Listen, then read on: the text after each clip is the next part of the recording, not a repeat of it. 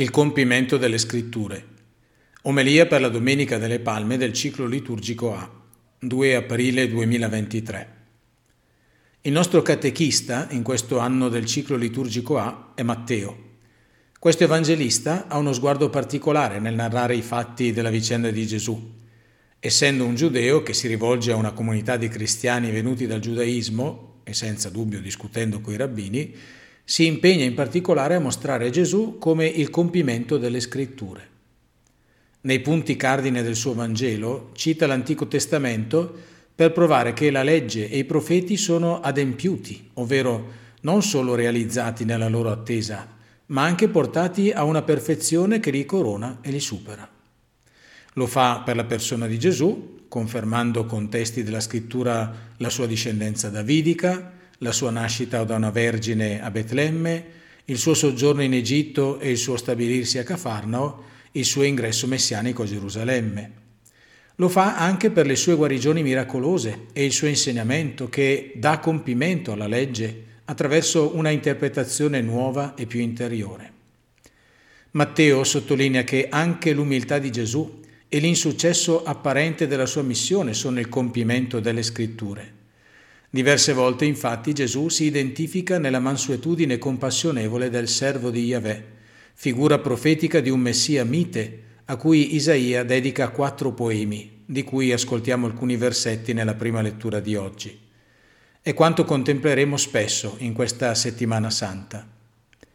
Quello che succede a Gesù, in particolare nel racconto della passione che ascoltiamo oggi e riascolteremo venerdì nella versione di Giovanni, non è una serie di eventi fortuiti la conferma fatalistica che le cose sono andate come era prevedibile andassero a finire, ma l'orchestrazione di una grande sinfonia di cui il compositore è Dio e il direttore d'orchestra è Gesù stesso.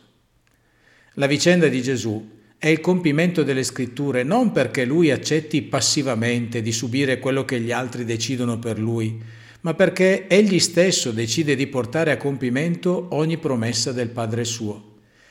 Lo capiamo benissimo da due passaggi in particolare. Il primo, quello in cui Gesù preannuncia l'abbandono da parte dei suoi discepoli. Questa notte per tutti voi sarò motivo di scandalo. Sta scritto infatti, percuoterò il pastore e saranno disperse le pecore del gregge. Il secondo, quello in cui si oppone alla difesa violenta da parte dei suoi. Rimetti la tua spada al suo posto. O credi che io non possa pregare il Padre mio, che metterebbe subito a mia disposizione più di dodici legioni di angeli? Ma allora come si compirebbero le scritture, secondo le quali così deve avvenire? Il racconto della passione secondo Matteo inizia col tradimento di Giuda. Tutto perciò farebbe pensare a una congiura ordita da una talpa, da una serpe allevata in seno. Invece anche questo era previsto e voluto, come testimonia l'Evangelista Giovanni nel racconto dell'ultima cena. Soggiunse Gesù, voi siete puri, ma non tutti. Sapeva infatti chi lo tradiva, per questo disse, non tutti siete puri. E, intinto il boccone, lo prese e lo diede a Giuda. Gli disse dunque Gesù, quello che vuoi fare, fallo presto. Gesù non è consegnato, ma si consegna spontaneamente. È Lui il padrone degli eventi, è Lui a fare dono della sua vita e così a portare a compimento le scritture, ovvero la volontà di Dio Padre, proprio come aveva preannunziato nel discorso del buon pastore. Per questo il Padre mi ama, perché io do la mia vita per poi riprenderla di nuovo.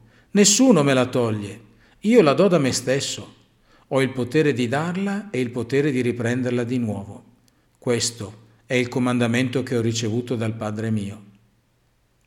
Gesù però non è solo un esecutore delle istruzioni imparate a memoria leggendo le scritture, è Lui stesso la parola eterna di Dio che si rende vera, presente, concreta, proprio come annuncia San Giovanni all'inizio del suo Vangelo e della sua prima lettera.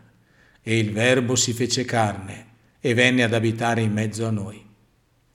E l'incarnazione, questo diventare concreto della parola eterna del Padre che è compimento delle sue promesse, è frutto di un sì, quello di Maria, ma prima ancora quello di Gesù stesso, come dice la lettera agli ebrei citando il Salmo 40. Entrando nel mondo, Cristo dice, ecco, io vengo per fare, o oh Dio, la tua volontà. È proprio questo desiderare e fare continuamente la volontà del Padre che troviamo al centro del racconto di passione. Gesù cadde faccia a terra e pregava, dicendo, Padre mio, se questo calice non può passare via senza che io lo beva, si compia la tua volontà. Gesù è il compimento delle scritture perché, consegnandosi liberamente alla sua passione, compie in sé la volontà di Dio. Non si limita ad annunciare il regno dei cieli, ma lo rende presente nel mondo facendo la volontà del Padre. Quante volte, pregando il Padre nostro, invochiamo Dio dicendo venga il tuo regno, ma se lo desideriamo veramente, dobbiamo rendere vera l'invocazione successiva, sia fatta la tua volontà. Per farlo non c'è altra strada che quella tracciata da Gesù, come ricordavo già domenica scorsa citando la prima lettera di San Pietro Apostolo. Cristo patì per voi lasciandovi un esempio perché ne seguiate le orme.